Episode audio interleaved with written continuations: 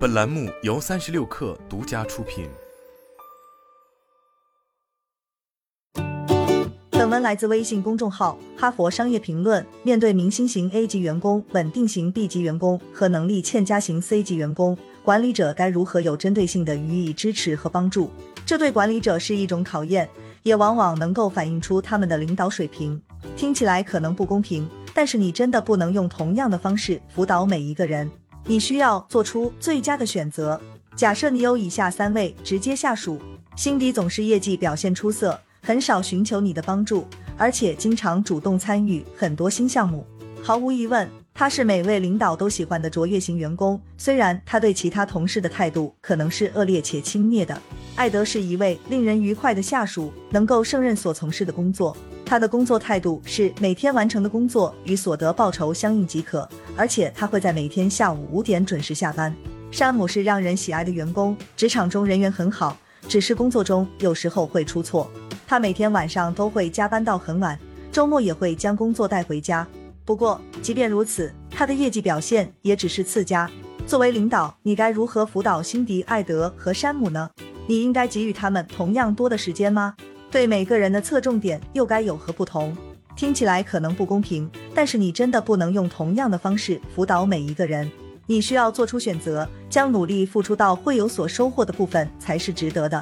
我们往往认为最好不要干涉诸如辛迪之类的 A 型员工，他们已经掌控所负责的领域，而且也不会把事情弄得一团糟。因此，作为管理者，与他们保持一定距离就好。事实上，这种做法是不对的。你应该把更多的辅导时间用在明星员工身上，因为对他们的付出才能够给你带来最大的成就。另外，这些员工需要的支持也会比你认为的要多。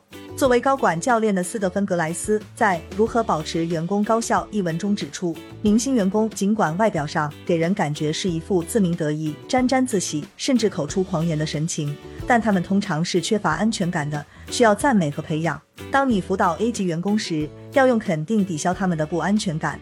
试试下面这些从格莱斯文章中摘录出建议。通常情况下，明星员工很容易分辨赞美究竟是陈词滥调还是空洞无意义的。当你表扬他们时，要聚焦在他们自己最真实的技能和优势上。比如，如果一位直接下属汇报说他实现了一项利润很高的销售业绩，那么就要真诚的给予祝贺。如果下属得到了外界认可，赢得了一位大客户，那么你就要在部门会议上与大家分享此事，或群发邮件让大家知晓。要让 A 级员工自主行事，他们会不断提高自己的标准，但是随着时间推进。他们会将自己推至一个不可持续的业绩表现维度上，因此也要像掌管引擎的行政长官那样，对他们的期望进行控制。实现此目标的一种做法是与他们沟通你的担忧。这些明星员工是关注自身的一群人，因此在你直接与他们沟通其自身发展时，他们会持接受态度。A 级员工倾向对同事持过度审判性态度，除非你明确的追究他们的合作和团队责任。否则，他们可能会制造人际关系混乱，从而抵消了其贡献程度。有时候，明星员工会对团队成员不按标准行事表现出恼怒情绪，或在被要求给予同事帮助时摆出轻蔑神情。在给 A 级员工带来建设性反馈时，要针对他们的行为，而不是他们个人。要详细具体的陈述他们的行为对团队业绩的影响，这是他们会在乎的事情。有些明星员工可能会令人难以接受。在他们开始工作时，将其职位降低一两个等级是件很具诱惑力的事，但是要抑制住自己的冲动。如果你允许明星员工享受他们的成就，那么你将会从他们那里获得更多的成功以及更少的挫败感。如果 A 级员工是你的主唱和吉他手，那么前面案例中提到的 B 级员工艾德就是你的鼓手和贝斯手。他们很显然不是组织内的头号选手，但是他们将组织内一切都团结在一起。B 级员工占据着大份额的劳动力，一些数据统计显示，在百分之七十五到百分之八十左右，而且他们会尽职尽责地将工作做好，行事颇为低调。尽管如此，他们也需要你的关注。下面的策略能帮你高效地对他们进行辅导。这些策略是基于托马斯·德隆与维尼塔·维加亚拉·哈万合著的《让我们欢迎 B 级员工上场》一文中的洞见。有的经理认为应该尽力将 B 级员工提升至 A 级员工的水平。虽然这种做法直观上很有吸引力，但却不是你在时间上的最好投资。原因有很多。许多 B 级员工已经触及能力的极限，一些已经为占领业绩表现曲线中份额最大的部分做出了明智的生活抉择，因为他们在逐步终结他们的职业生涯，或者寻求工作与生活的平衡。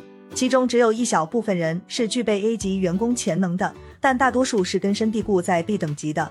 然而，这些人依然能够带来巨大的价值。他们往往是坦白正直的人，会提供一些其他人不愿分享出来的洞见。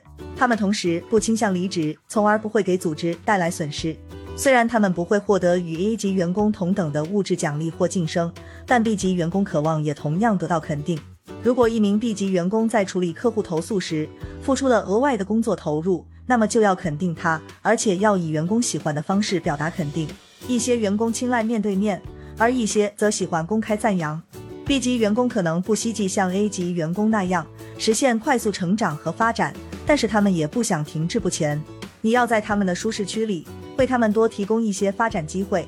例如，开展那些能够帮助他们增强优势的培训，安排他们出席其感兴趣的会议和研讨会，让他们为初级员工提供指导，征求他们关于决策方面的看法等。B 级员工能为公司提供的有很多，但你要为他们开辟一条相对容易的通道。主管往往将他们的大部分时间花费在那些能力欠佳型员工身上，比如山姆这类员工。然而，这注定是一个亏本项目。当我们提到 C 级员工时，我们所说的并非是那些正在调整自己适应组织的员工或新入职员工，我们指的是那些本可以表现更好却表现欠佳的员工。久而久之，他们不再发挥自身优势，逐渐拖慢整个团队，有时甚至给同事的工作态度带来消极影响。除此之外，C 级员工在一定程度上往往占据着某些职位空间，阻碍了优秀员工的发展。那么，该拿他们怎么办呢？在贝斯阿克塞尔罗德海伦汉德菲尔德琼斯。和艾德·迈克尔合著的《针对 C 级员工的新游戏计划》一文中，他们给出了一种艰难但值得尊重的方法，给予表现不佳员工一个救赎的机会，但设定公司期望来攻克拖延症，让一切合理化。下面是具体做法：一、制定明确的改进计划。员工无法在一个真空环境中取得进展，他们的改进需要你的指导、帮助和推进。你要为他们制定具体的目标以及一个明确的终点。如果 C 级员工在具体时间内没有达到一致认可的标准，你要帮助他们体面的退场，要记录下他们的进展或者缺失的因素。这样一来，你就不会因他们未达成目标而措手不及，或因此卷入人力资源或法律纠纷中。二、给出坦诚实时的反馈，提供关键性反馈可能会很困难，但是你对 C 级员工保留意见真的没有任何好处。他们需要知道自己是否取得进展，该如何进展。以及在哪些方面依然存在不足。三、提供一个支持性网络，不要将大量的时间都花费在辅导 C 级员工上，但是也不要扔下他们不管。你可以依靠现存的培训项目，或者以外包的形式，为 C 级员工找到可以彼此共勉的同事。这是针对山姆这类员工的辅导方法。如果他始终无法取得进展，就不要让他待在这个位置上了，无论他多么友善以及如何努力。你为他付出的时间取决于其工作性质以及他的能力和决心。大多情况下，你在几个月内就会清楚投入是否会带来新的进展。总之，对待山姆这样的员工，你需灵敏、迅速地做出反应。你的时间要多留给辛迪和艾德这类员工以及整个公司，这样才会将精力聚焦在能够取得成功的领域。好了，本期节目就是这样，下期节目我们不见不散。